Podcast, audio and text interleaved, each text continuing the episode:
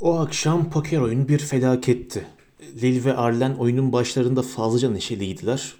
Cin şişesi bitmek üzereydi. Oyunu birkaç kez arttırdılar ve sonra kaybetmeye başladılar. Lil bir ara yine bilinçsizce arttırmaya başladı. Benim paramla elbette. Ve Arlen de oyundan koptu, suratını astı.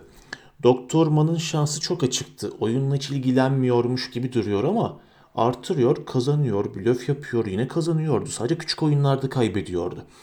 Çok akıllı oynuyor, eline gelen iyi kağıtlardan azami derecede yararlanmasını çok iyi biliyordu. Ama adamın patates çipslerinin kırıntılarını masanın üzerinde yayması can sıkıcı bir olaydı.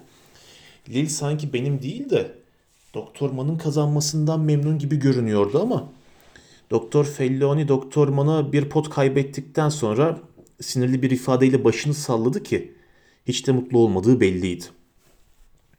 Saat 11'e doğru kağıt dağıtma sırası Arlen'e geldi ama o içkilerin etkisiyle paytaklaşan konuşmasıyla kaybettiği zaman uykusunun geldiğini ve seks yapmak istediğini söyleyerek aşağıdaki dairesine indi. Lil içmeye ve oynamaya devam etti. İki el büyük kazandı. Yeniden neşelendi. Benimle ve çok kazandığı için Doktor Man'la alay etti. Sonra da midesi bulandı ve kusmak için banyoya koştu. Birkaç dakika sonra geriye döndü ama oyuna olan ilgisini kaybetmişti. Kaybedince soğuk bir kadın olduğunu, uykusunun kaçtığını söyledi ve yatağına gitti. Biz üç doktor yarım saat kadar daha oynadık.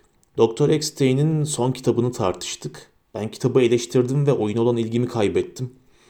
Doktor Felloni gece yarısına doğru gitme zamanının geldiğini söyledi ama Doktor Man biraz daha kalacağını, sonra taksiyle döneceğini söyleyerek onunla birlikte çıkmadı. Doktor Felloni gittikten sonra dört el daha oynadık ve onlardan üçünü kazanınca neşem yerine geldi. Oyun bitince Doktor Man yerinden kalktı ve duvardaki kütüphanenin yanındaki geniş koltuğa oturdu. Holdeki tuvalet suyunun çekildiğini duyunca Lil'in yeniden kustuğunu düşündüm. Doktor Man piposunu çıkarıp doldurdu ve birkaç kez yakıp tüttürdükten sonra koca bir duman bulutunu tavana doğru savurdu. Raflardaki kitaplar bile duman içinde kayboldu. Doktor Man derin yaşlı adam sesiyle kitap işi nasıl gidiyor Luke diye sordu. Ben poker masamdaki yerimden hiç gitmiyor diye cevap verdim. Ya demek öyle. Değerli bir şeyler yazabileceğime inanmıyorum ben. Neden böyle düşünüyorsun peki? E, kitaba başladığım zaman sadistlikten mazoşistliğe geçişin önemli bir şeyler getirebileceğini düşünmüştüm. Elimle poker masasının yeşil örtüsünü düzelttim. Bu iş aslında insanı sadistlikten mazoşistliğe götürüyor diye ekledim ve güldüm. Doktor Mann piposundan derin bir nefes çekip dumanı üfledi ve karşı duvardaki Freud resmine bakarak ayrıntılı olarak kaç vaka analiz ettin ve yazdın diye sordu. Üç. Aynı üçlü mü? Aynı üçlü. Sana söylüyorum Tim. Tüm çalıştığım vakalar yorumlanmamış olanlar. Aslına bakarsan kütüphanelerde çok var bunlardan. Evet. Ben ona bakarken o da gözlerini kısarak uzun süre Freud resmine baktı ve o sırada aşağıdan Madison Caddesi'nden bir polis düdüğü duyuldu. Misafirim sen her şeye rağmen kitabı bitirmelisin dedi. Ya, şu senin Zen'in söylediği gibi. Kendini akıntıya bırak, akıntı anlamsız olsa bile yap bunu. Akıntıya kapıldım zaten ama kitap bu akıntıda olduğu yerde kaldı. Onu yeniden itip suyun akışına bırakmaya cesaret edemiyorum. Ya önümdeki yeşil örtüye bakarak sıkıldığımı hissettim ve rahatlamaya çalıştım. Ha aklıma geldi Tim. Hastanede bana gönderdiğin şu çocukla konuştum ve onu oldukça kitabına konu olup basılmayacaksa hastanedeki hastalarına ilgilenmiyorum Luke. Hala bana dönüp bakmamıştı ve sesindeki sert ton beni oldukça şaşırttı.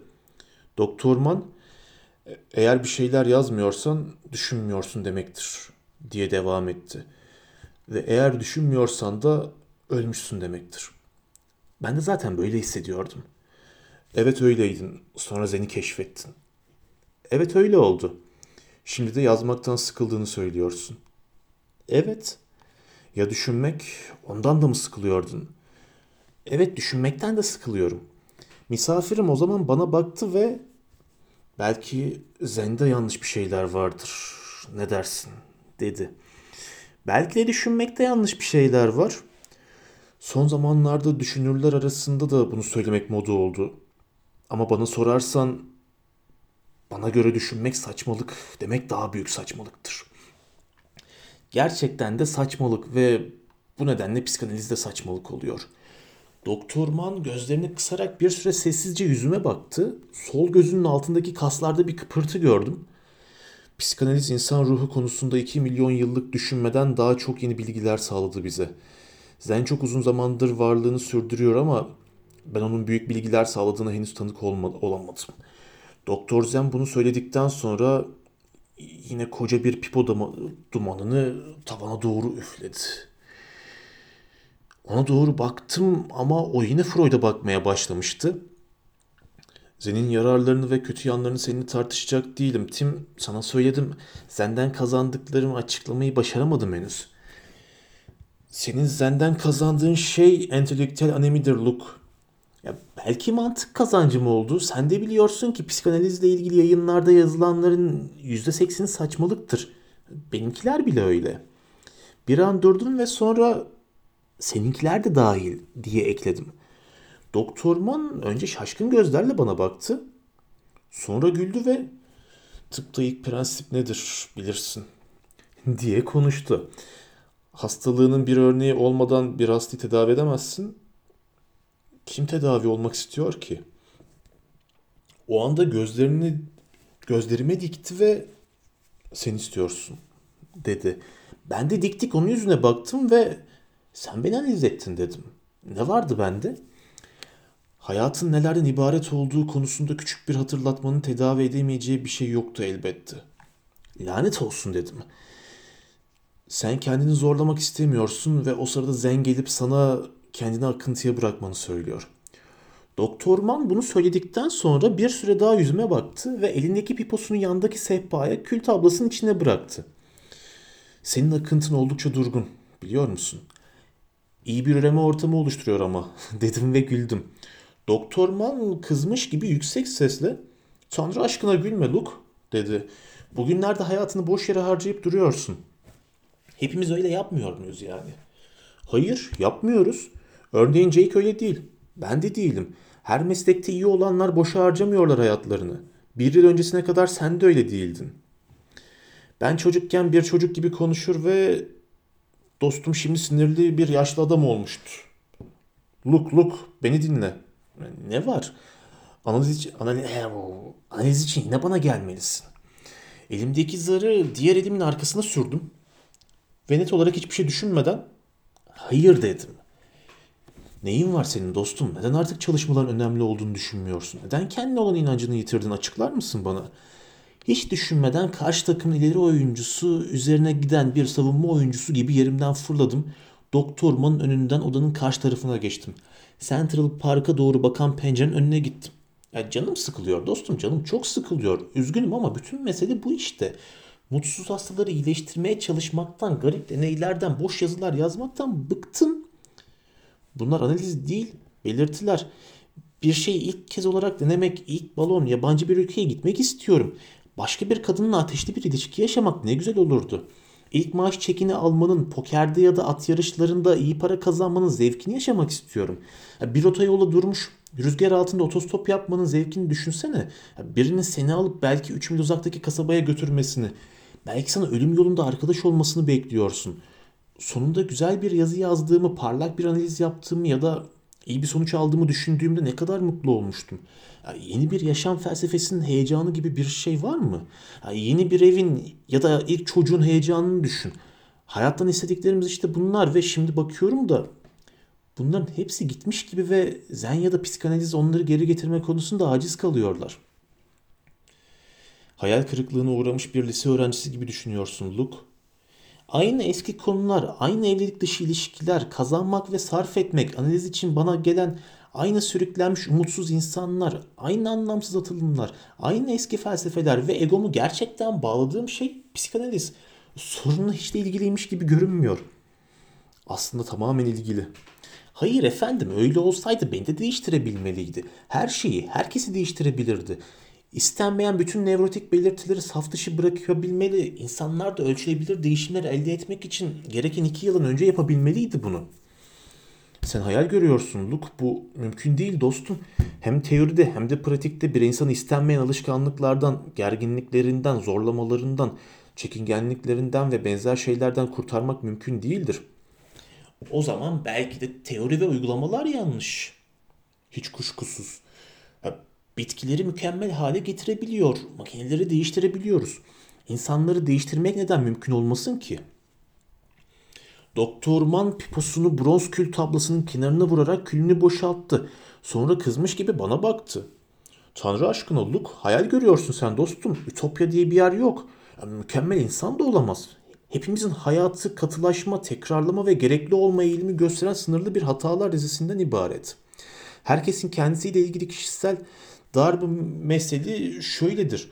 Muhtemel insanlarda en iyi doğru olan doğrudur. Tüm eğilim insan kişiliğinin bütün eğilimi sonunda ceset haline gelmektir. Sen cesetleri değiştiremezsin. Cesetlerde şevk, arzu yoktur. Sen onlara biraz çeki düzen verir, bakılacak hale getirirsin. Seninle tamamen hemfikirim. Psikanaliz bu katılaştıran kişilik akışını nadiren keser. Onun canı sıkılan insana verebileceği hiçbir şey yoktur. Doktor Mann kendine konuşur gibi bir şeyler homurdandı ve ben pencerenin önünden ayrılıp Freud'un resmine baktım. Freud çok ciddi görünüyordu. Pek memnun değilmiş gibiydi. Başka şeyler de olmalı diye devam ettim. Diğer gizli günahlar olmalı. Bazı adamların hayatlarını tamamen değiştirmelerine izin verecek silahlı, sihirli ilaçlar olmalı. O zaman astroloji, LSD'yi dene. Freud bana LSD'nin felsefi eşitini bulma konusunda bir çalışma zevki verdi ama onun kendi iksirinin etkisi de geçiyor gibi. Sen hayal görüyorsun Luke. Çok şey bekliyorsun sen. Bir insanoğlu, bir kişilik, bireyin toplam sınırlarının ve potansiyelinin bütün örneğidir. Onun alışkanlıklarını, mecburiyetlerini ve yönlendirilmiş dürtülerini alırsan onu yok etmiş olursun. O halde belki de onu ortadan kaldırmalıyız. Doktorman ne istediğimi, ne söylediğimi anlamak ister gibi durup bana baktı ve ben de ona bakarken ağzının kenarından yüzüme doğru pipo dumanı üfledi. Yapma Luke. Şu anda yeniden şu lanet doğu mistisizmini saçmalıyorsun. Eğer ben tutarlı bir adam, bir obur, kıyafetine dikkat etmeyen yumuşak bir adam olmasaydım, psikolojide başarılı olmak istemeseydim ve bir şeyler başarmamış olsaydım ne olurdum ben? Ya buna bir cevap bulamadım. Doktorman bazen sağa sola kızsaydım, bazen sakin olsaydım, kıyafetimi değiştirseydim, sinirli, sakin, hırslı, tembel, şehvetli ve değişik karakterli olsaydım şimdi nerede olurdum sence? diye devam etti. O zaman neyi başarmış olurdum? Karakteri konusunda karar vermek için kendini sınırlayan bir adamın seçtiği yoldur bu. Alışkanlıkları, tutarlılıkları, fazlalıkları ve bu nedenle can sıkıntısı da olmayan bir adam insan değildir. E, delidir o. İçini boşaltmış bir insanın rahatlığıyla yine piposunu boşalttı. Bir şeyler omurdandı. Sonra da yüzüme bakarak gülümsedi. E, neden bilmem ama o anda sanki nefret ettim ondan. Pekala insanın kendini yenme limitlerini kabul etmesi akıl sağlığı mı oluyor yani sence? diye sordum. Hmm, yaptı düşündü. Karşısında durup onun yüzüne baktım ve birden öfkelendiğimi hissettim. O anda doktor bana müthiş bir yumruk atmamak için güç tuttum kendimi ve sinirli bir ifadeyle biz yanılıyor olmalıyız diye konuştum. Bütün düşüncelerimizi zehirleyen büyük bir hata yapıyor olmalıyız. Biz 19. yüzyıl kan alma konusuna nasıl bakıyorsak yıllar sonra insanlar da bizim tedavi teori ve tekniklerimize de aynı şekilde bakacaklar. Doktor Mann sakin bir ifadeyle sen hastasın Luke dedi. Sen ve Jake en iyiler arasındasınız ama insan olarak ikiniz de beş para etmezsiniz dedim. Ya, Doktor Mann sandalyesine dimdik oturmuş bana bakıyordu. Sen hastasın Luke diye tekrarladı. Artık bana Zen hakkında saçmalamaktan da vazgeç. Seni aylardan beri izliyorum. Bir türlü huzura kavuşamadım.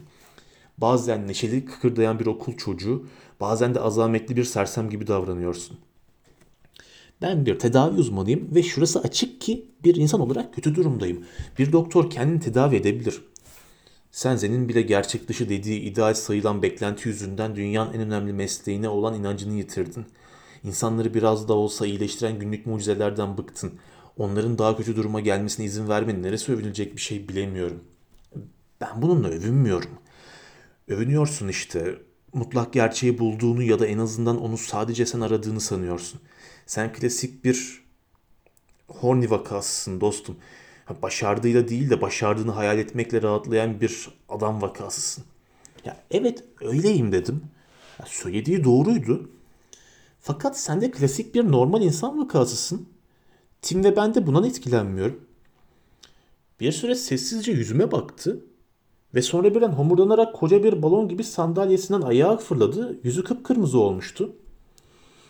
Böyle düşünmene üzüldüm Luke. Dedi ve kapıya doğru yürüdü. İnsanları daha radikal bir şekilde değiştirmek için bizim keşfettiğimizden daha uygun bir yöntem olmalı. Bunu bulduğun zaman bana da haber ver, dedi. E, kapıda durup döndü ve bana baktı. Yüzünde acı ve üzüntü ifadesi vardı. Bir süre sessizce bakıştık. Olur haber veririm dedim. Bir yolunu bulursam bana telefon ediver. Bir süre daha bakıştık. İyi geceler dedim. İyi geceler Luke. Sabah uyandığında Lile selamımı söyle ve Luke, Jake'in kitabını bitirmeye çalış. Bir kitabı okuduktan sonra eleştirmek her zaman daha iyidir. Şey ben iyi geceler. Kapıyı açıp asansörün önüne gitti. Orada bir süre tereddüt etti, durdu ve sonra merdivenden inmeye başladı ve gözden kayboldu.